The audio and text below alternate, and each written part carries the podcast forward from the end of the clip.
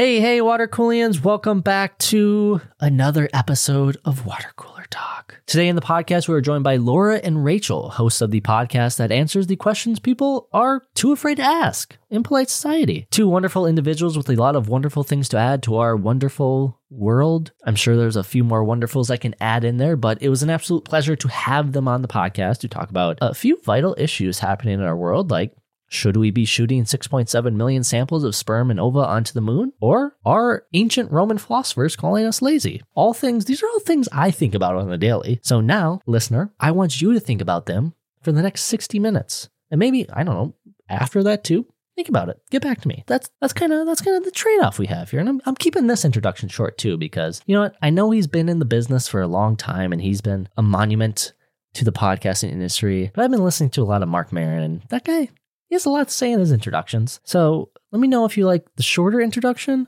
Let me know if you like the longer introduction. Let me know if you like something in between. Send us an email at watercoolertalkpod at gmail.com or send us a DM at watercoolertalkpod on Instagram. What length introduction do you enjoy? So without further ado, ladies and gentlemen, this is Water Cooler Talk episode 60 titled Doomsday Clock with Impolite Society. Enjoy. This is the story of a podcast that takes weird news from across the world. And while many of these stories may seem fake, they're absolutely not because they're real.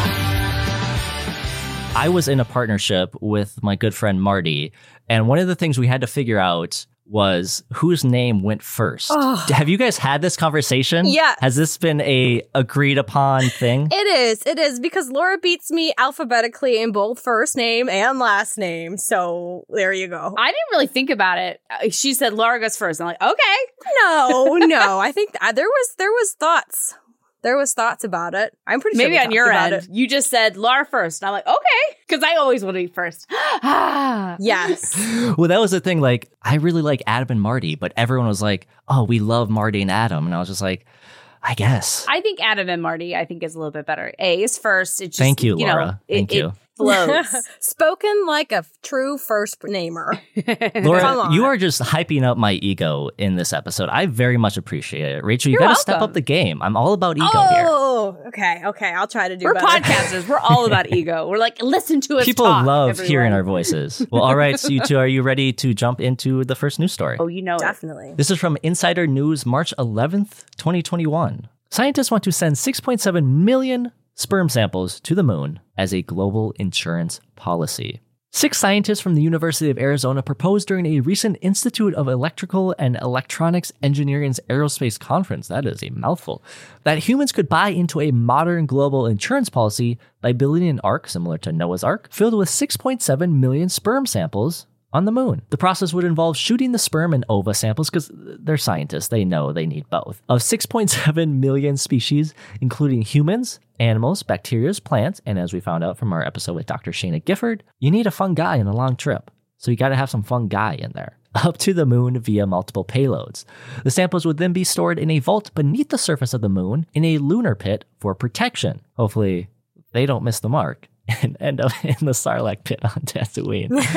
oh boy, oh boy. The lunar ark would help Earth repopulate if a catastrophic disaster, such as a deadly epidemic, a supervolcano, large scale nuclear war, a widespread drought, or an asteroid were to occur. One of the scientists, Jekan Thanga, said Earth is naturally a vital environment. An Earth based repository of samples, I believe there's one Norway or Sweden, would still leave specimens vulnerable to getting destroyed in a massive disaster. While this might seem like a suggestion straight out of science fiction, the scientists behind the proposal have calculated that sending the cryogenically frozen samples with relative safety to the moon might well be a feasible option. Thanga reported that the facility could be filled with samples in 250 flights to the moon. In comparison, the building of the International Space Station only required 40 trips. Another scientist from the proposal, Alvaro Diaz Flores Caminero, said projects like these bring humankind closer to becoming a space civilization and to a not very distant future where mankind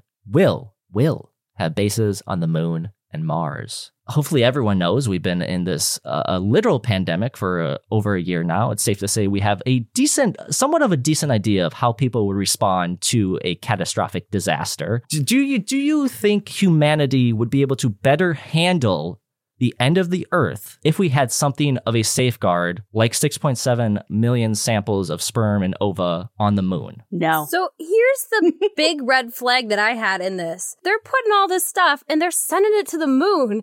And if this huge catastrophe happens, I don't know how to fly a spaceship. What's to say that the last people left know how to even freaking get it down? Because the global elites will always know how to get to the moon and Mars. Oh, obviously. They're they're there. They'll know in advance, Rachel, that the earth is going to be destroyed and they're already gone. They already have their bunkers laid out. They're ready to go. Absolutely. But I, I mean, I would feel better about the end of the world. Like, obviously, I would not want to die. No one wants to die in a catastrophic event. But I would feel better about the the the future of humanity if I knew that something like this existed on the moon. I think that's a very noble way to think about it, but I think the general population is just going to be like, ah! you know, like your eminent I'm demise. being vaporized. exactly. I mean, your eminent demise is scary. I don't know that it would help people better weather a potential catastrophe and extinction of humanity. But I mean, I think it's a good idea in theory, you know, to to have that uh, stockpile like the one in Sweden or Norway or whichever that article mentioned. You know, having that that doomsday vault, I think, is a good idea. But gosh, the the expense of it and the the trips to the moon, the the International Space Station, what was it, 40 trips? And then the this project 250? Oh my gosh, the money to be spent on that. Woof. I did I did very very very very rough math. So the ISS cost about 100 billion to build. And if we go by this like 2050 or 250 40 visits data, it would be about once again this is probably not correct and this is all a hy- hypothetical idea at the time. It costs about 600 billion dollars to do Jesus this. Christ. Yeah, but that's not going up in smoke like the fuel that gets the spaceship to the moon. It's going into the economy, guys. It's stimulating. It's paying people's jobs. Well, that's that's a good thing, Rachel, because Bernie Sanders. I don't know if you guys have been keeping up with Bernie Sanders and Elon Musk going at it, uh, but they've had a bit of a back and forth about you know similar concepts to what Caminero had mentioned there at the end. This idea of should the money spent be spent here on Earth or should it be spent investing in colonizing the stars?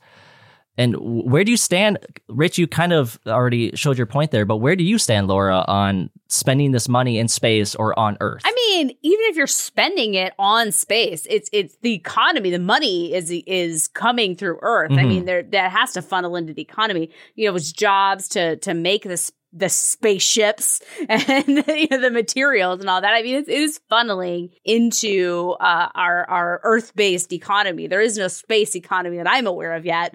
Uh, so I mean, I guess I'm a fan agreements. of it. There's- Yeah, I think there's a I think there's a international federation of galaxies or something. International Federation of Planets. I am a, a Star Trek fan, and that is International uh, Federation of Planets. no, but thing. Laura, there's like like this uh Iranian scientist or something came out recently and said that there's this glo or there's this universal federation of planets or something and the only reason they they contacted Trump and Trump was like we don't want any of that or earth wasn't ready obviously wasn't it's ready. a a bit of a bit of BS but uh it's interesting. just want you to know that it's out there I, I did know. I thought you were making a straight Star Trek reference, legit. So that's interesting. I'm gonna have to look uh look this up and find out what exactly is going on on the the uh, intergalactic economy. I should I invest? Do I need to make some Bitcoin investment? You know, in the future. I invest. I'm like, how do I imply to be a, an ambassador? Like, how do you get involved in this? I want to see the world. You got to the do some weird stuff with an alien. That's how you. That's how you get into it. You got to I'm down. invest in that hierarchy. I'm down, I think you, you kind know? of both brought up a good point. It's like this money isn't just. I think uh, the the rover that just went to Mars cost about three billion dollars.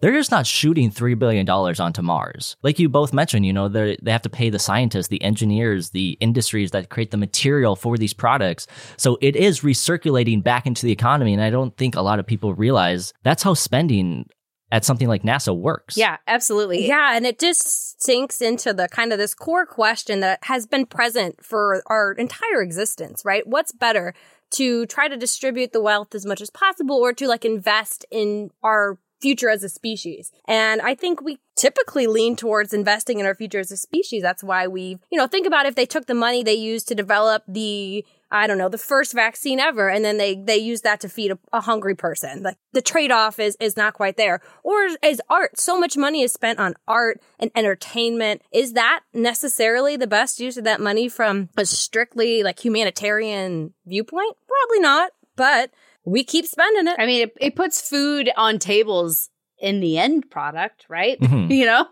Sometimes investments don't work. Like, like No Child Left Behind was always the thing I thought was the stupidest thing ever. That cost about like $30 billion. But, anyways, even though No Child Left Behind didn't end up working, one of the good things we got from No Child Left Behind is like we got this data system that said, hey, these kids are not doing well in math in this area. So now we can reallocate funds to that area to teach them math better and teach Adam English better.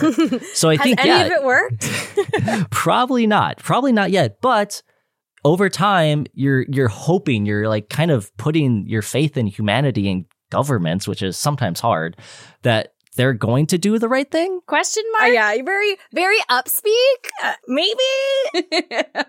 we hope. We hope.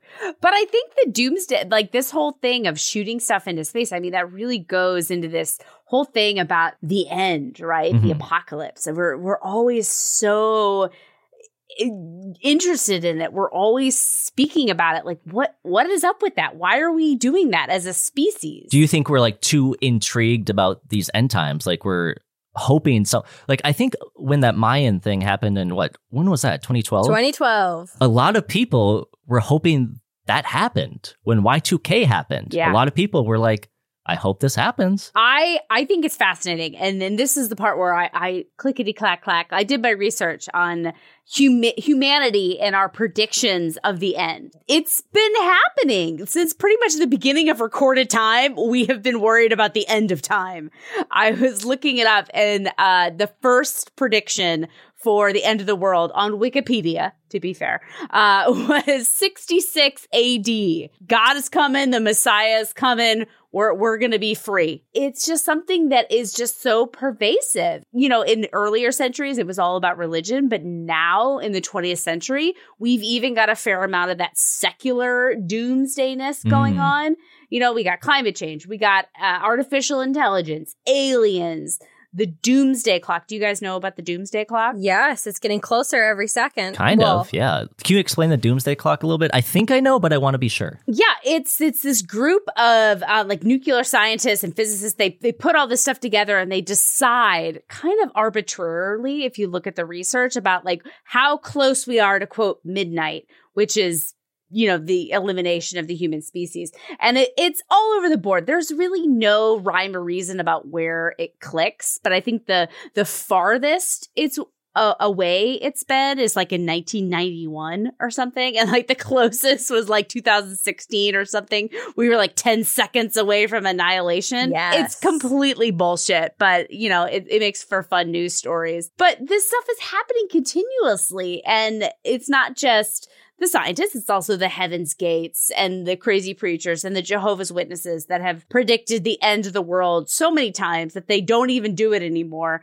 They're like, we've been so embarrassed. We're just going to say the 20th century is, is now what they say. Sometime in the next thousand years. I almost think it's like a system to buy in because if you think of like some like Heaven's Gate or cults just in general, it's like, all right, the world's gonna end. Let's make sure you all follow what I do, and then it doesn't end. You're like, well, it. I meant the next week after next week, and then you're buying back in. And I think you know Reagan uh, said something to the fact of like we need an alien species to really unite the world because otherwise we're just always fighting each other. So maybe uh, these end times are kind of humanity's way of saying, hey, let's work together before kind of the end of the world happens. See, I have a very opposite view where I feel like a common theme, the theme in all of these doomsday predictions, it, there comes from a fair amount of morals or a little bit of glee in watching other people be punished, whether it's, oh, you didn't believe in My God. So now you're left behind or left below, whatever that book series was. Left behind. Left behind. Or you didn't stop driving your Hummer, so you deserve when your state of Florida is underwater. It's just a little bit of like gloating, a little bit of gloating to it. Yeah, I, I definitely agree with that. That there's a couple of things at play here. One of those things I think is that that justice factor. You know, whether it's secular or religious, it's the bad are going to be punished, or we're going to get, we're going to reap what we sow.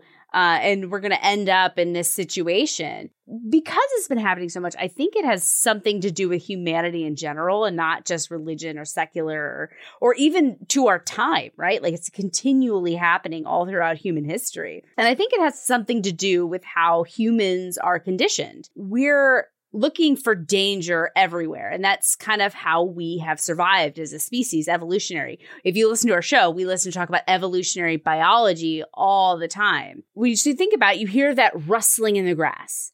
Is it the wind or is it a lion? If I think, oh, in my imagination, I think, oh, it's a lion. And if it's not a lion, well, oh, well, I, am still alive. You know, I ran away. I, I put myself in my hut. I got my, my, my crew, you know, to protect me it's not a lion. It was just the wind, but I'm still safe. But if you thought, eh, it's not a lion, it's the wind. Well, you're lunch and you're not passing on your genes anymore, you know?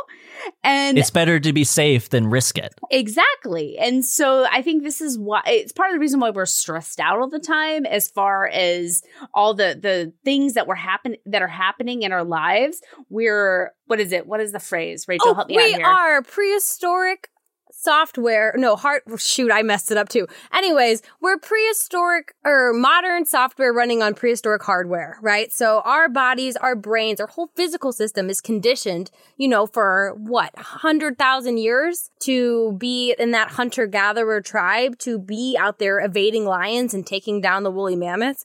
This blip of our civilization after agriculture which does kind of tie into the next story, is a blip. So if you started the creation, speaking of the countdown of that clock or the doomsday clock, if you started humanity at zero, like the modern human, and looked at where we are today in comparison to our time in that hunter gatherer, you know, nomadic lifestyle, we wouldn't have even hit agriculture until like 1150. Mm-hmm. You know, we would almost be 10 minutes back towards the new right now at zero. So that's just, we have so much evolution and genetics that's programmed us to be this way. You know, that's a good point. Like, even the fact of like our jaws, I was just reading this thing about how our jaws have formed throughout history and it takes a long time. Like we have wisdom teeth. We don't need wisdom teeth. We don't need to grind down our food as much as they did in the, uh, the past. It's funny that you talk about wisdom teeth because I was just talking about that with my husband the other day. That like the wisdom teeth that come out when you're like in the teenagedom years, and the idea is that you've probably ground down some of your other teeth already, and then they bring them forward so you can more effectively eat and chew and all that kind of stuff. But because we have modern dentistry, we no longer need those, and they're just crowding up our mouths mouths and giving us headaches. I, I'm in the I'm in the process of getting my wisdom teeth taken out sometime this year, so it's been on my mind. I'm not excited how, how old are you, Adam? I am 25. Okay, I got mine removed when I was I think 17, 18. So I've had that. multiple opportunities to remove my wisdom teeth. And for some reason, I haven't taken them. I didn't do it when I was on my parents' insurance, which I they should have done this cost. They brought me into the world, and now I have to pay for it. They're responsible is, for uh, those teeth. exactly.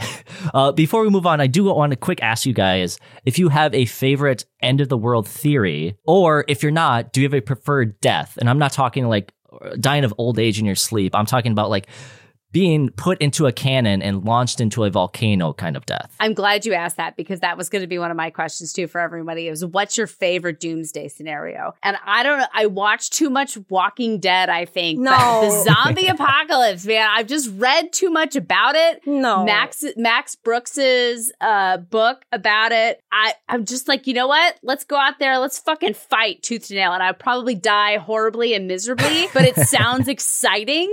So let's give it a go. Rachel, what about you? Oh man, my favorite doomsday or my favorite doomsday scenario. That's a fun sentence. I don't think I've ever said said that before. I like to think it would be a Hitchhiker's Guide to the Galaxy where all of a sudden Mm. it's just lights out, where the space aliens come through and clear the planet out of the way for their highway. That would be nice. Just fast, no suffering like Laura. She wants to be bitten a bunch. That's interesting. I want to do no, I want to duke it out. I want a chance to duke it out and prove myself. I'm all about a nuclear holocaust. Oh, why? Like- yeah, that sounds awful. Kind of fallout, being in a bunker, and then once the the the the radiation is gone, kind of reclaiming the earth. Wh- which bunker do you want to be in? Do you play Fallout? A little bit. I think what's the one with a hundred women and one man? that one, obviously. No, I think uh, probably probably one that's like well balanced because obviously like that one turns into a shitstorm. yeah, see, I'm not about the repopulating or resettling the earth. I don't know. I, I like, we've been so comfortable our whole lives. I don't think any of us really know what it's like to Oh, be absolutely hungry not. or Absolutely not have not. air conditioning or have to dig a hole and shit in it and then bury it. I have done I- that. I have done oh, that. oh, okay. Oh, Well, I've, good I've for spent you, I've Adam. spent I a few months in Africa, so I know a little bit about how to survive in the African bush. Anywhere else in the world, don't know how to. African bush, feel like I got a good handle of it. We have to move to Africa and then the world ends Yes, and then you'll be yes. good. or, good you know, spot. you just buy a ticket as soon as you hear, see that missile come in, you're like, gotta go. I'm out of here. Gotta go to Africa. Sorry. uh, I would like to welcome to the show hosts Laura and Rachel of Impolite Society, the podcast that tackles the taboo one rude question at a time. Laura and Rachel, welcome to Water Cooler Talk. Thank you. Thank you for having us. We're real excited to be here. Your show, Impolite Society, answers the questions people are too afraid to ask, questions that would make your grandma blush, rude questions that would not fly in polite society. You know, we kind of talked about it pre show how our, our shows are very similar. So I kind of want to uh, uh, get a, a glimpse into your thought process to this. As your audience, your voice, and influence continues to grow, you know, especially in this space of sharing factual opinions about tough topics on the internet for everyone to listen to, do, d- does the impact or potential impact of what you say ever creep into the back of your minds? Oh, this is so timely. Yeah, it is. we just had an episode that we we tried to record. We have a Fan Friday episode where we ask we, we answer questions from listeners, and we had one that related to race, and and we we recorded it. We did our best, and it was just we and Rachel was editing it, and she's just like. I hate is this. Just yeah, I'm like, I hate this. Yeah. We trashed it. A whole episode. I spent probably five hours trying to edit it because we Five talked. for an- hours? Yeah. Oops. Laura doesn't know how long I edit our podcast. Sorry. it takes a long but- time, Laura. It takes a long time to edit a podcast. Yes. Yeah. And it was like an hour and a half of content that I was trying to get down to 45 minutes to half an hour. Um, and it was just, we're not equipped for that. We did a, a podcast about the founding fathers and if they're hashtag canceled. Mhm. And we still, that one was rough. And we took that from more of a historical approach. So we like to have rude conversations. So our kind of differentiator, what we we're, we're learning to toe the line, is more about questions that are relatable or questions about the human experience that you know that we feel that we can weigh in on. So Mhm. if you're looking for a conversation about what themed parties are okay, which was the topic of the episode brought on by that bachelor stuff that happened a couple weeks ago, there's going to be a lot of people who are better equipped to have that than we are. Well, and also it's just really hard. If, if I can be vulnerable for a minute, it's hard to have a very honest conversation about it because you are a little bit afraid to ask questions and admit that you don't know, you Mhm. know, what's okay and what's not. And there is a fear of the Twitter mob, you know, uh, about getting a hold of things and, and what you said wrong because people do say things wrong and I, I know that i say things wrong and so there was just a lot of fear around it so we're like you know what we're we're not the best person to talk about that you know because we are not of the demographic that's most affected and because we're we're not a we're not sure what's okay to say and what's not so Mhm. let's just leave this to the quote professionals and we'll stick with our conversations about poop and birth and, virginity sex. yeah, because we can't be our authentic selves if we're constantly trying to censor ourselves or make sure that Yeah. we're saying the right thing. So what you get is a lot of just nothing, Mhm. right? You get us kind of hemming and hawing for an Yeah. hour and a half. Not And good content. No, it's it's not it's not serving anybody, right? Uh, we both have day jobs, so we also keep that in mind as well. Um, when it comes to if if we do make a flub. There's potential consequences to what you say outside of just this podcast space. Yeah, but apparently we'll talk about sex and all kinds of different sex, but we can't touch we can't touch that one.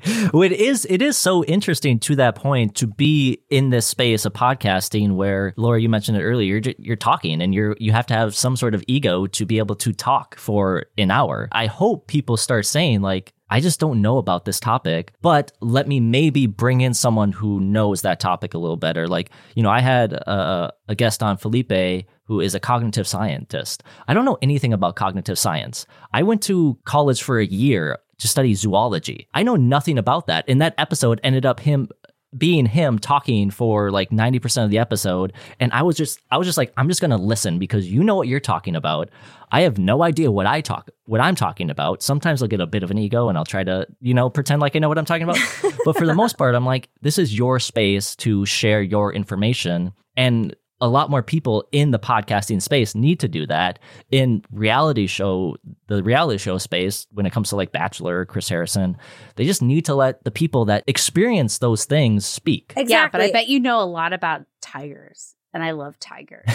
i do know a little bit about tigers and the different tigers asian tigers and- Yeah, They're what my is- favorite animal. really? That's an int- I mean, that's a good one, I guess. I mean, what is okay? First semester zoology degree. What are classes? What's the coursework look like? What's the the, the schedule? so i went in i went in with some ap courses so i was of course, you know you're very ambitious. I can tell that. Did I Thank get to you. that work for the ego? that's that's helping the ego check mark for you it's two to one now Yes. Shit, I am Uh, so behind. But it was like it was like basic things like you know biology and pre-biology and psychology and animal behavior. Like psychology and animal behavior were Mm. obviously my two two favorite listeners. know they're sick of hearing this thing. Are you a fan of Temple Grandin? I have no idea who that is. Oh, she is an autistic woman who uses her autism to help understand animals. Okay. And she like really transformed the beef industry by making the whole processing part of it better for the cows. Interesting. She's amazing. I did just read something when it comes to cows and kind of tigers uh, that you can paint zebra stripes on a cow and it'll have 50% less flies attracted to it. yeah, that was on Reddit tonight. That's fascinating. It was. I saw it on Reddit. uh, before we move on, myself and Water Cooler Talk are on a mission to help give back to different parts of the community and those who have helped build our show to where it stands today. Speaking of animals, this is a perfect segue. Uh, for each new episode of the podcast, the guest will bring with them a charity of their choice to represent. On the day of their episode going live, Water Cooler Talk will give a donation to the charity in honor of the guest, as well as a global platform to spread a message of love, hope, and togetherness. We hope you listening to this episode can join in to help spread their message to your own personal audience. Lauren Rachel, your charity of choice for today's episode is the Humane Society of Missouri. Do you mind explaining a bit about what they do, the work they do in Missouri, and why they are a cause we're supporting? We just love animals. Uh, Rachel has a, a menagerie at her home.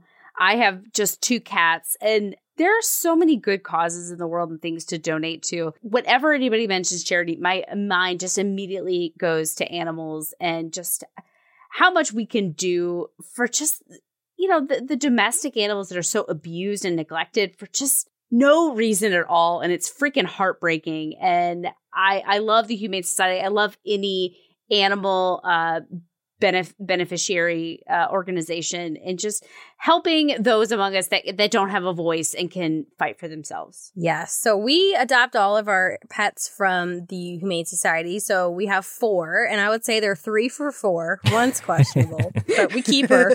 but they also help all different kinds of animals. So cats, dogs. The Humane Society of Missouri also has something called like Longmeadow Ranch, which is a rescue ranch for farm animals. And it gives a place for people to have a humane solution when they're in I don't know, maybe over their head. Like I had chickens growing up and you would buy the chickens as little baby chicks. They're so cute. And it was a straight shot, like straight run is what they call it. So you're rolling the dice. If you're going to have hens that lay eggs, you're going to have roosters that are illegal. You raise these little chicks up and you love them and they're so cute. And then of course, some of them turn into roosters that you can't keep. And we, we had to give some to, we took them to a chicken swap. That's a very Missouri thing. Jeez. Wait, I live in the city. I'm not, I don't live on a farm, but i um, don't i don't live in the city i live in county woo But I went to the chicken swap and we had to give up roosters, and those roosters did not probably have a long, happy life. But we were able to give another rooster we got in the next batch of chickens to the Humane Society, and he probably did have a pretty good life out there on that farm. So they they really help the companion animals, but then they also provide that additional support for all different kinds of animals. So they're great. Well, I appreciate you guys bringing uh, or mentioning them on the podcast. Obviously, being on a, I at least I was when I was in college on a pre pre vet track. So obviously, I have a special place in my heart for animals. They're the best, the purest among us. Are you both ready to jump into our final news story? Oh, we I are am. ready. This is from the Conversation Ethics and Religion, March 19th, 2021. Doing nothing is all the rage. Is it a form of resistance or just an indulgence for the lucky few? The pandemic has either created too much free time or too little. Kitchen table commutes and reduced social obligations expand mornings and weekends for some, while caretakers and gig workers are exhausted by the constant overlapping demands of home and work. Oh man, I know that feeling. It is no surprise then that idleness is trending. Doing nothing is even being called a new productivity hack. Our brains use timeouts to help reinforce long term learning and productivity. And we've aligned the practice with an always on culture that seeks to optimize every waking minute. But there's a long debated ethics to idleness. And the debates of its ethics date back thousands of years to philosophers and theologians who distinguish between leisure and sloth. Ancient Romans like Cicero and Seneca both advocated for leisure consisting of personal cultivation that would ultimately serve society. They argued that properly studying history, politics, and philosophy demanded time away from the business of the city. Citizens who learned these subjects could then help ensure peace and stability throughout the Republic. I think actually Cicero and Seneca might have been in the Roman Empire, but what do I know? Medieval Christian societies, which rose after the fall of the Roman Empire, established a system of vices and virtues that condemned sloth as a form of laziness, boredom, and as we most know it as, sin. Sloth distracted from many kinds of work, including productive economic labor, the spiritual work of penance, and the quote, good works of charity. As history became modern time, the division of idleness into beneficial leisure and reprehensible sloth elicited new critics such as 19th century economist and sociologist Thorstein Veblen, who noted that leisure was a status symbol that distinguished the haves from the have nots. Why is it that when somebody from the elite class daydreams, it's seen as beneficial to society? But when somebody from the working class daydreams, it's seen as unproductive. Yet, as the 20th century progressed, productivity returned as a status symbol. Long work hours and a packed calendar conveyed status, even virtue when judged by capitalist values. You were deemed more important the more you worked and the less time you had for leisure or sloth. But escaping the hamster wheel of productivity can spark the ideas that change the world. Real thought and insight require real time away, mental breaks to allow our brains to do the important cleanup work, extra sleep, time for hobbies, and retreat from mundane cares, restore the body and the mind, and promote creativity. Yet, too often, the wellness movement's treatment of idleness, which rebrands the medieval sin of sloth as a virtue, reinforces its privileges. Everyone needs rest, and it's easy to feel the attraction of disengagement, but idleness has often been a resource unequally allocated to the haves and moralized as sloth among the have nots. So, should you do nothing? Whatever choice you make, you should know that personal idleness has a different function from civic minded idleness. Personal idleness restores renews, but can also lead to antisocial or selfish behavior. Civic minded idleness acknowledges our connection with society even as we withdraw from it, giving us space to explore, play, and discover. Both kinds of idleness can be a social good, but the more opportunities people have to be idle, the better off everyone is.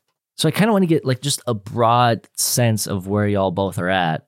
Do you support the author's claims that the more opportunities people have to be idle, whether it's personal idleness or civic minded idleness, the better off everyone ends up being? Yes. I mean, I think absolutely. The way that the article phrases idleness being like time to educate yourself. I mean, is that being idle? I, mean, maybe you're not producing immediately, you know, but it just called to mind in general education. You know, when a child is going to school, maybe they're not contributing, you know, they're not putting on their, uh, you know, work boots like, you know, early 20th century children yeah, at going least to not the after work. 1918. exactly. But th- but educating people in the long run benefits the whole society. I don't consider that idle really at all. I think I think the conversation now is more about those shower thoughts, you know, th- those ideas that you have when you're not supposed to be doing anything, but your brain wanders to create new things. That's kind of the the new conversation, I think. Oh yeah, I think everybody needs downtime. You can't oh, what is that saying? You can't the you can't squeeze water from a stone, right? If you are constantly working, working, working to the point that you're so callous that you're a stone, nothing good can come out of that. And that's not just, you know, creative things that you're going to make or podcasts that you have these beautiful ideas for. It's being able to be a, a, good partner to your spouse or a good member in your family or parent to your child or community member. If you are constantly working go go go you you can't be anything else but a worker. And i think that's what we saw in the um those class references that he made where where folks were working so often that that's all they were was the the produce of their physical labor. I kind of like i had a weird concept of idleness going into reading this article because like in the aspect of a car you know when your car is in idle it's not in motion. It's just there. I feel right now i'm in idle because we're in the situation in the US where, at least in Minnesota here, I'll speak to Minnesota, but things are starting to open back up. You know, we'll be able to get vaccines to everyone in Minnesota by I think the end of the month. But the weather isn't quite there to where we can do out outdoor things. I think, you know, indoor capacity is like 75%, but I feel like I'm almost waiting and I'm in this idleness and, and it's been like a year of this. I feel like I'm reading the books, I'm doing my civic minded idleness, I'm reading my books, I'm doing podcasts, I'm learning about this stuff that happens.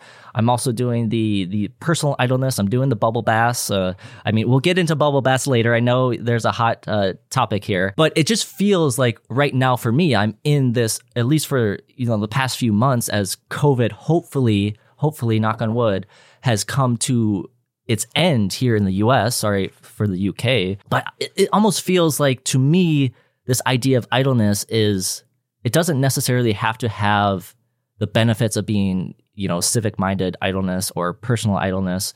It can almost be this in between of, I just don't know what to do right now. I'm so bored by having so much time, even though I don't have so much time. I don't know if that makes sense whatsoever. I'm a gig worker. I work from home. I do the podcast. I have all these stuff I need to do, but then I also have all this other time that I would usually fill with, you know, going to concerts, seeing friends, going out to dinner, doing stuff of that nature. So you almost feel like you're in this idleness in that sense. I mean, now is just such a unique time. You know, I I I know that in my lifetime, and I don't think what since you know 1918 or whatever the the, pan, the Spanish, the, the Spanish yeah. flu, yeah, that that we've experienced this. And Mhm. but you make a good point in saying you may maybe we shouldn't be fretting about doing nothing. Maybe we should just be enjoying this time. You know, that that maybe we shouldn't be fretting about how much time we're spending in idleness or in sloth. We should be just enjoying uh, a little bit of this reprieve. I mean, I know Rachel and I, I mean, we work in corporate America. We we have jobs during this time, and we were working from home. And I mean, I know from my point of view, there were times when I was quote on the clock. I didn't have shit to do. You know, I was just sitting there like feeling guilty. Like I gotta, I gotta make myself work. And then now that I'm getting busier, I'm like, oh man, I should have enjoyed that time harder. like because it's just such a unique time in history. And if anybody's feeling guilty about it, dude, give yourself a break. We are in unprecedented times. Enjoy yourself. I mean, we're all kind of waiting to start again, right? So give yourself some grace and just just ride it out. Yeah, you took the words right out of my mouth. Or, yeah, you took the words right out of my mouth because I was going to say give yourself grace as well. You know, you're you're bored and you have this you have this extra time that you didn't have before. Uh, and I know there's like kind of guilt, right? It goes to FOMO even at some point where it's like I'm I could be doing something with this time or I could be seeing friends or I could be going to concerts. But at the end of the day, nobody's doing any of that or at least nobody sh- probably should be doing any of that if I can make a political stance on the show. Is that a But, uh, political stance? I don't know. I don't know where all your listeners are. I don't want. I don't want you to get any angry. we have some. Texas fans. We have some Texas well, fans. exactly. So you know, there's not. Again, I think the unprecedented unprecedented. Oh my god, I am worse than George Bush. Unprecedented. In I have never used that word unprecedented right times. once on this podcast, so don't worry. Unprecedented, the unprecedency. It's because this is so rare. Once a century. Centennialness of this. Now I'm just making up words.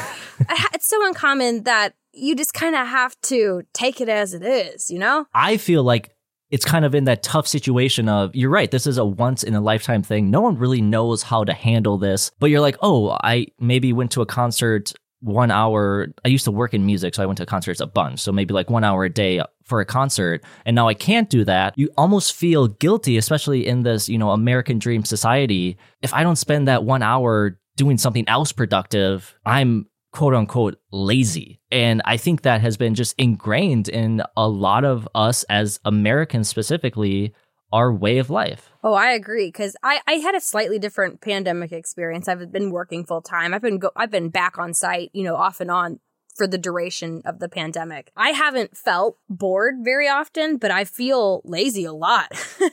like a Friday night when my husband and I are just laying on the couch watching The Mandalorian, like the whole season, I feel bad. Like I, I get where you're coming from. I feel lazy, even if I'm not necessarily bored in that moment. But yeah, the, we've been so conditioned is that you have to be going, you have to be doing something.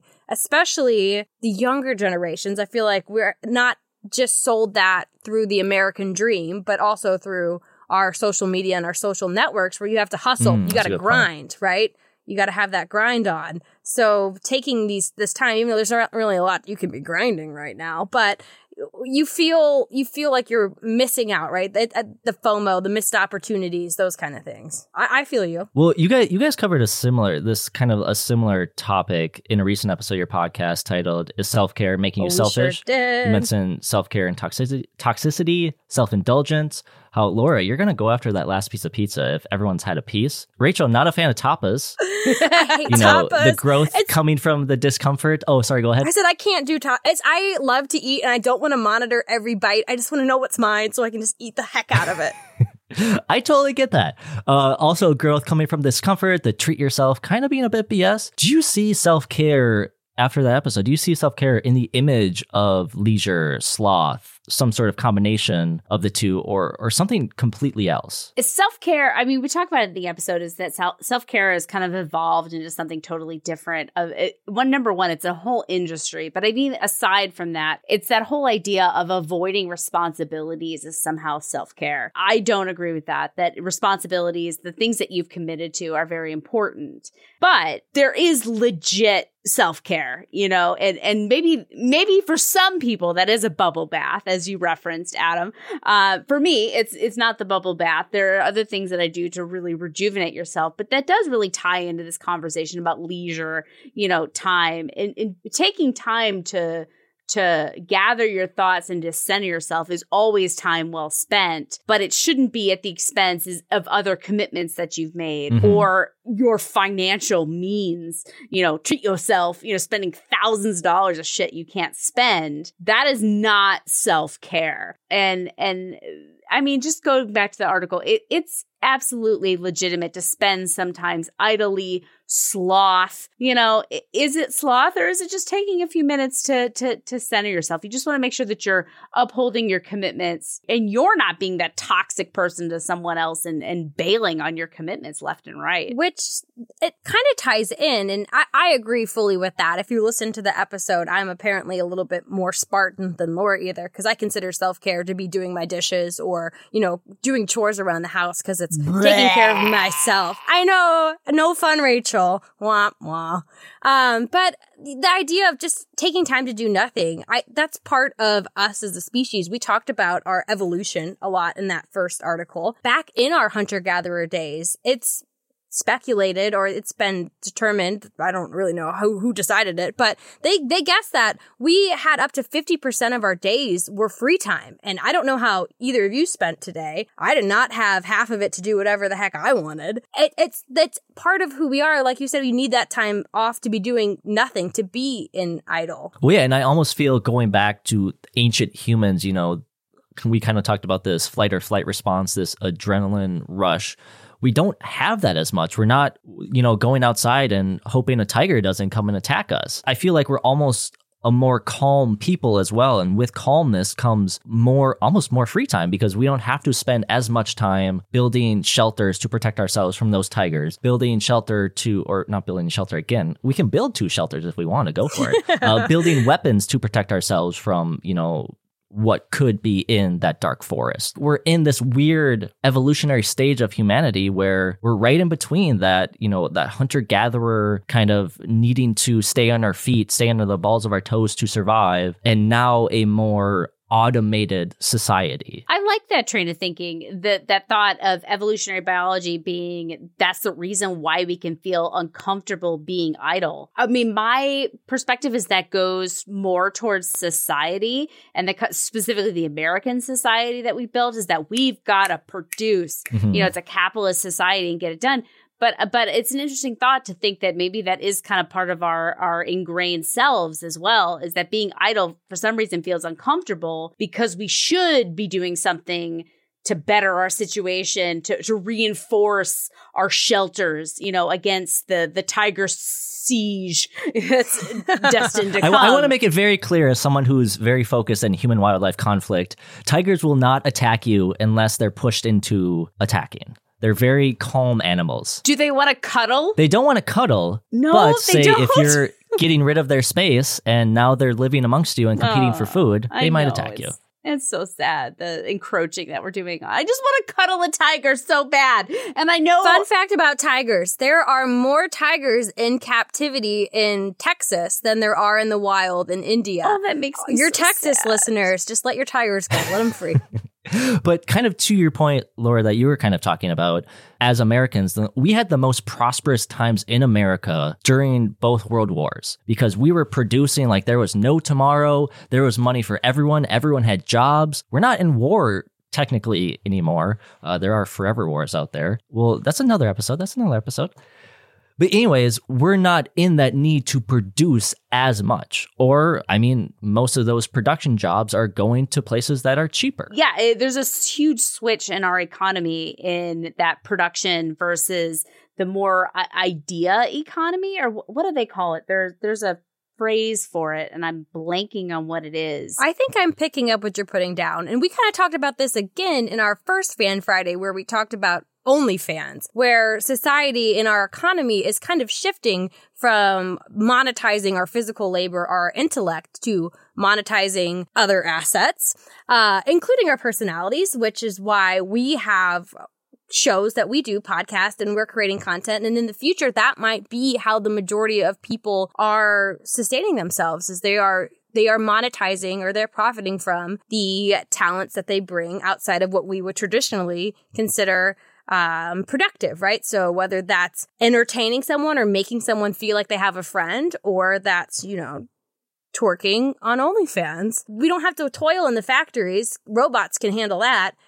Now we're just in the business of socialization. Well, yeah, as we kind of talked about this in our last episode with Stu, you know, we can now invest in ourselves. Yeah. You know, we both have podcasts. We can make money from that podcast. We don't actually have to create a physical, we're not necessarily creating a physical product the way physical products were created during World War One, World War Two. It's more of a conceptual product. No, completely. It it's just the change overall of goods versus, I guess, services. You know, that's what it is. Goods economy versus service economy. U.S. is primarily a service economy now. We don't produce the way we used to, and be, because services can even start to be automated through AI and through robot. You know, factories and all this kind of stuff. It really does free us up, and we need to make room in our culture for it, whether that's our evolutionary biology and how our brain works, or it's literally how our culture thinks of leisure time. We're gonna have more of it as the robots take over our, our entire lives. As throwback to the AI uh, doomsday uh, reference in the first one. We're gonna shoot our sperm out and you know hunker down and have our leisure time. well, this is an interesting thing. I can't donate sperm because I didn't finish college. That's Oh. stupid. Right? I am taking a firm stance of that is dumb. My husband is a sperm donor to this uterus, and he did not finish college either. And she is a beautiful, wonderful baby girl. Well, you know what you can do instead, so you don't feel left out, is you know just leave a little little cup for free out on the corner, and then you're technically a sperm donor. Free sperm, do like- with with what you wish. To the moon, please. to the moon, please, NASA.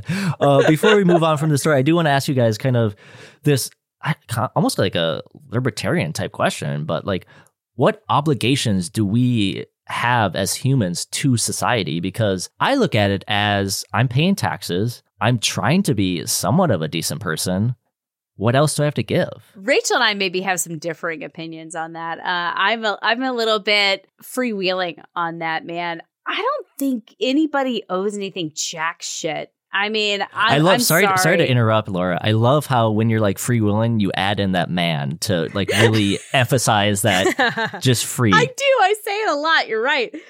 I, I'm kind of a tribalist in the sense of like I owe things to the people around me, the people that I love, people that I see. Those are the people that I owe things to. The general world, I don't owe anything to anybody I don't know. I don't want to be a bad global citizen, but I'm not going to spend my my time trying to save the world or save people I don't know. In the general part, I'm just trying to look after me and mine. And and that's what I think that I owe. Because you're right. I pay my taxes. I go to my job. I try to be a good person the best I can, but I'm not trying to save the world. I'm just trying to keep keep my little uh, my little tribe intact. That attitude is not going to get a lot of sperm to the moon, Laura. Just saying. Just saying. Because I sit in the more opposite camp that we should have a little bit more responsibility for each other, or at least not want to actively hurt each other. and I Well, think that actively, not when actively hurt, I think is a good thing for anyone. uh, physically or emotionally. That's where we disagree. Um, but I do think we owe each other a little bit, a little bit more than that. And I think that comes from finding ways to, to give back and, and to take care of someone. You know, it's, I, I'll just leave it at that. That's where I think that we, we owe a little bit more than maybe, uh, what Laura thinks. All right, I'm I'm right in the middle there. I think it depends really on the situation. Like if Yellowstone, the caldera in Yellowstone erupts, I'm focused on me and mine and or my people, not just me, but like my people. Like I'm focused on making them safe. I don't. I mean, I'm close to my neighbors, so maybe I might care about them. Maybe my neighbors down the street that I've never met. I don't care if they survive that volcanic eruption. I'm getting me and my family out of this destruction zone. I don't I can't remember where it would be. I think Minnesota is kind of safe, but not really. So I'm not I'm not gonna Oh, chance I'd it with say- volcano. Come on over gonna here to Missouri, smooth. Adam. You're now part of my tribe. You're welcome. I've got a spare bedroom. Come on. Well, okay, and that's my point is that your tribe will change very quickly in a disaster. Mm, people don't true. just help their own. Whenever you look at a, a horrific situation, people stand up to help anyone, and I think that's a hallmark of humanity. But please, I mean, not please. I would not suggest coming to Missouri because once that volcano blows, um, the fault that we have, the New Madrid, it's gonna go, it's gonna earthquake, and then the rivers are gonna run backward. And the Mississippi's just gonna go whoosh, up your way. we're off. So don't come Uh, here. Not looking forward to it. But I also do, do believe in like these times right now, and obviously we are in this catastrophic situation, having a global pandemic, and we're seeing. I mean, I truly believe. I think the news tends to skew it a bit towards the negative, but I truly believe more people are stepping up, helping each other, going outside of their tribes, and being a, a good person in humanity when the chips are down. And obviously, I talked about this in my best of 2020 episode. Obviously, there have been, I've known people personally that have kind of stepped aside or stepped down and not really been a contributing factor to what's been going on. But hopefully, now those kind of people see, like, hey, maybe the next time this situation comes knocking at my door, I'll have learned, hopefully, I'll have learned to be a better person. And when we're in a zombie nuclear Holocaust situation, we'll be able to help our neighbors down the street. If you want to go fast, go alone. If you want to go far, go together. Perfect. I think we're gonna I think end. that's a quote from 30 Rock. we didn't even get into 30 Rock. I, I know you guys love 30 Rock. I'm a big fan of 30 Rock. Real quick, favorite character and why is it Dr. Spaceman? No, it's Jenna Maroney. always, always, always. I have a Jenna deep inside me that is always just waiting to just. And then I'm I'm Liz through and through. After we're done, I'm gonna go work on my night cheese. I like that's I'm not why even we work joking together so well. Now that you guys have said that, but like just looking at you, I'm like, Jenna Liz. Perfect. yeah, that's because I spend the five hours editing. Yeah, it's true. I'm like, it's fine, whatever. I, but you sing. She sings on the podcast. I She's do totally do Jenna. all the singing. I any opportunity I will sing ding, and I just probably blew out everyone's eardrums. uh, Laura and Rachel, thank you for taking the time to share your perspective on some of the strangest and most interesting news stories the world has to offer in a productive and meaningful conversation.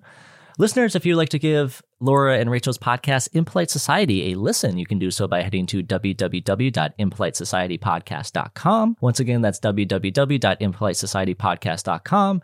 You can also follow them on Instagram at Facebook at Impolite Society Podcast or listen wherever podcasts are available. Um, and just a side note for the listeners, make sure to remain after the corrections of this episode for a short teaser clip from one of their latest episodes. And then, of course, as always, to make it easier for you, those links will be included in the description of this episode and on our website, www.watercoolertalkpod.com. So, we've obviously mentioned your so- show, Impolite Society, multiple times here throughout the conversation. By the way, listeners, new episodes every other Monday. But as we close out this episode, I, of course, have to give my listeners just a little more of a tease of what is to come. So, do you have a taboo question that has been on your mind? Your white whale that you can't wait to record an episode around or is it more like my show we kind of we have similar shows or is it my more like my show where i'll watch a documentary or read an article and i'll be like i instantly have to find someone to talk about this or my friends are going to hate me I'd say a little bit of both. Like Yeah. we do the both thing because there's definitely topics that come up, but white whale, there's a couple of things that we've been wanting to talk about. We ju- we're just talking about it in the green room. It was about weight. That's we where were my gonna weigh went, too. ourselves on the oh, podcast. oh interesting And Rachel was like, "I have to slim down before I weigh myself."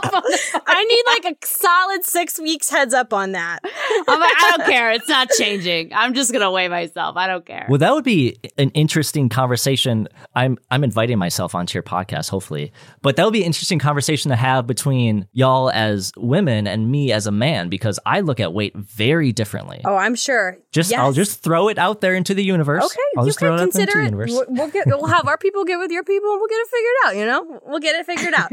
I would say, in addition to weight, my my top one that I'm kind of itching to do is polyamory because I think it's just you know I'm married, I'm in a monogamous relationship, but I just feel like that's a really heavy expectation. And there is, uh, I think you there might be something onto it. Who knows? I don't know. You can't expect one person to be your everything. Don't speak for yourself, Rachel. I'm married, but I have multiple, multiple lovers. I don't have multiple lovers. That's a lie. I've only I'm just gonna cut that end out, and your husband will be like, Oh, he won't listen. No, just He kidding. won't listen. Don't worry. Good we'll know. be emailing them the clip. We'll be like, hey, hey, Austin, listen to this. Well, all right. As always, thank you to all my listeners for listening to another episode of Water Cooler Talk, the only such podcast on the internet hosted by myself and guest hosted today by Laura and Rachel from Impolite Society, the only podcast on the internet where we take the strangest and most interesting real life news stories from around the water cooler or from around the world. I can't even read what I wrote. And just try and have a good old conversation about some of the ideas discussed in those bizarre news stories. All right, we are now to my favorite portion of the show where I hand over the show to y'all to close out however you see fit. Rachel, we haven't had someone sing at the end of the podcast in a really long time. That is up for grabs. I'm just throwing it out there. Okay. Or it can just be some good advice. Oh my gosh, I already have I already have a lot of songs. But I mean, if you're really going to let us ed- or end the show in impolite society fashion, it's going to be us rambling for 10 minutes and then I was listening to your closing I'm like, "Man, we got to get one of those. We got to get it wrapped up." But um let's see. I will sing. I just need one second to orient myself. Okay, Laura, do you have a good close to our conversation? Goodbye. Okay. It's the end of the world as we know it. It's, the end of the world. as Come on, tempo, it. tempo. And I and I feel feel fine. And I'm getting Oh. on this. Oh, when you're up here, I'm up here. Whatever. Don't don't give me that hybridizing bullshit. As a Malcolm in the Middle fan, thank you for that. Uh, thank you for everyone Oh, listening I to this episode. Malcolm in the But until, until next time, I am just butchering this ending. This is the story of a podcast that takes weird news from across the world. And while many of these stories may seem fake, they're absolutely not. Because they're real. What an episode. What a guest. What a guest.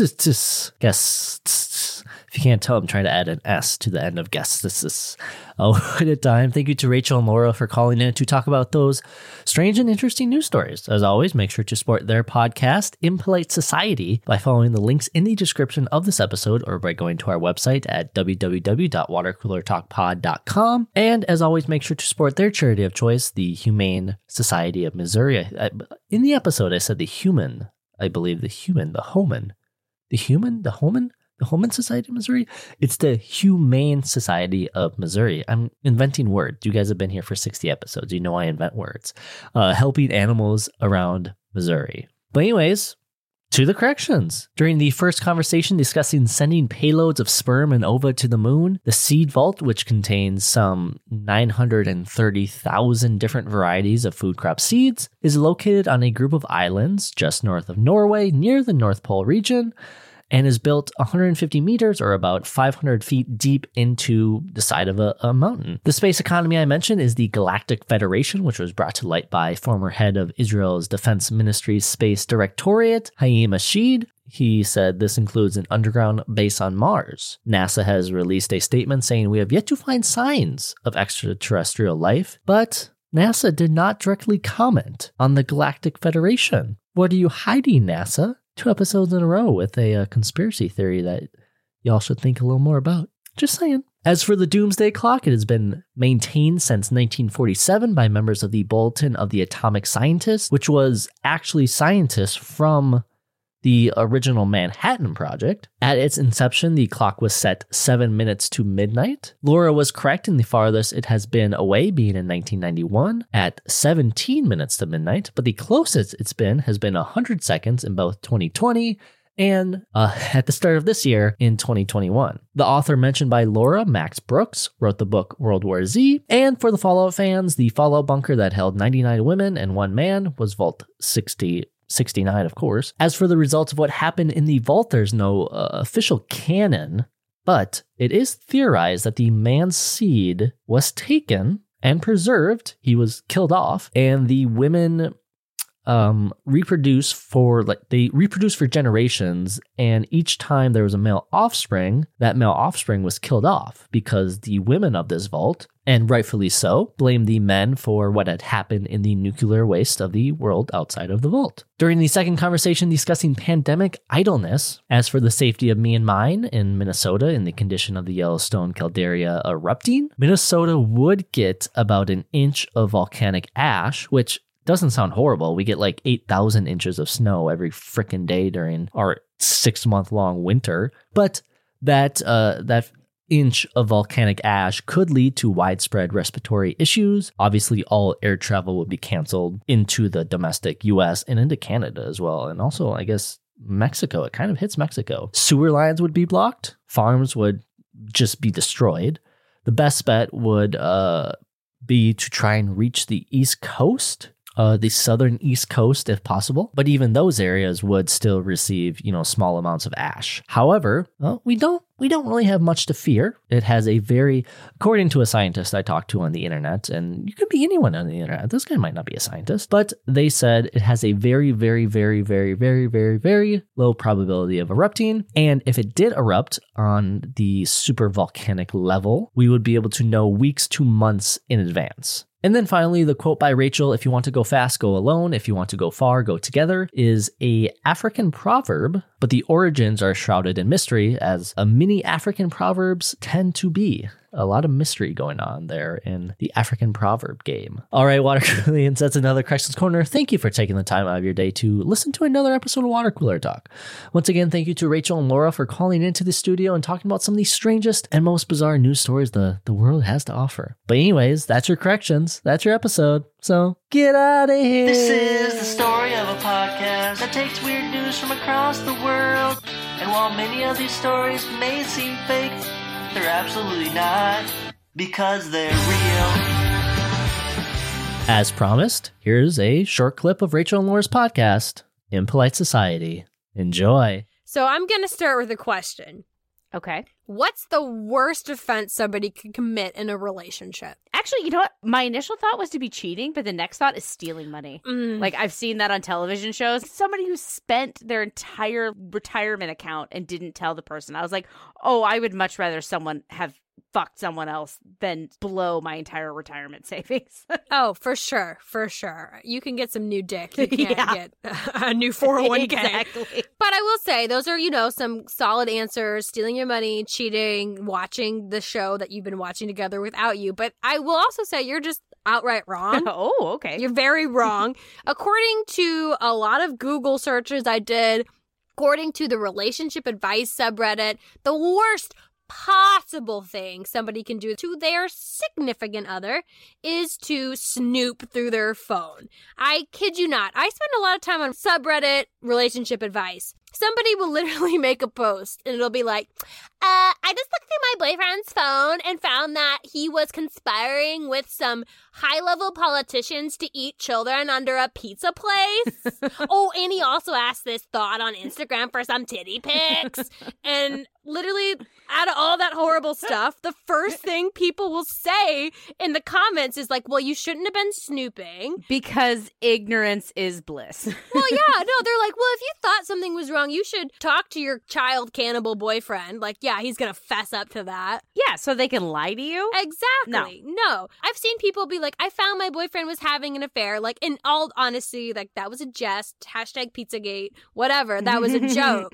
But I've seen people post that, like, I know I shouldn't have been snooping, but I found this, this, and this about my significant other. And it's just like, okay, snooping is nothing compared to the offenses they've committed. Yeah, why are you even asking? Like, why are you prefacing it with I should have been snooping? So what? You found the thing that you thought you were going to find. Good job, Nancy Drew. Nancy Drew. she found you and your Hardy Boys and all the Hardy Boys that you have hidden on your phone. All them Hardy boys, boys, you know what I mean. The Hardy Borats. My phone. Looking through my phone. That's Italian. Oh God. All right.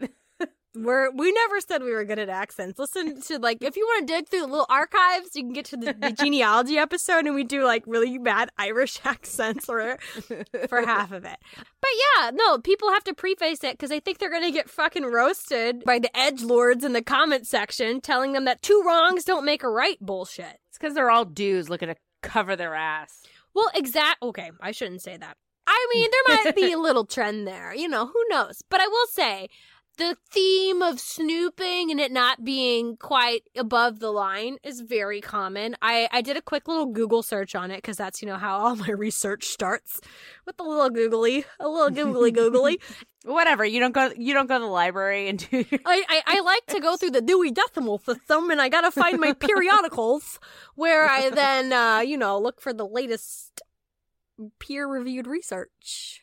but no, I started with the Google search and it basically had one singular resounding message. Snooping and spying on your significant other is bad. And it's a sign that there's no trust and you're a horrible person and your relationship is trash and you're going to be single and die alone. Unless, and there's a big unless there, but we'll come back to that at the end. But basically the message is you you're a, you're sad. You're sad. If you're a woman and I mean a lot of these articles are directed at women, not going to lie. But you're bad. You know, you you, suck. You're bad. You're just like you're a horrible person and if you've ever looked at your significant other's phone, get fucked. And I will say, okay, vulnerability time. okay. I am, or I guess should say have been, a snooper in varying Mhm. capacities throughout my life, right?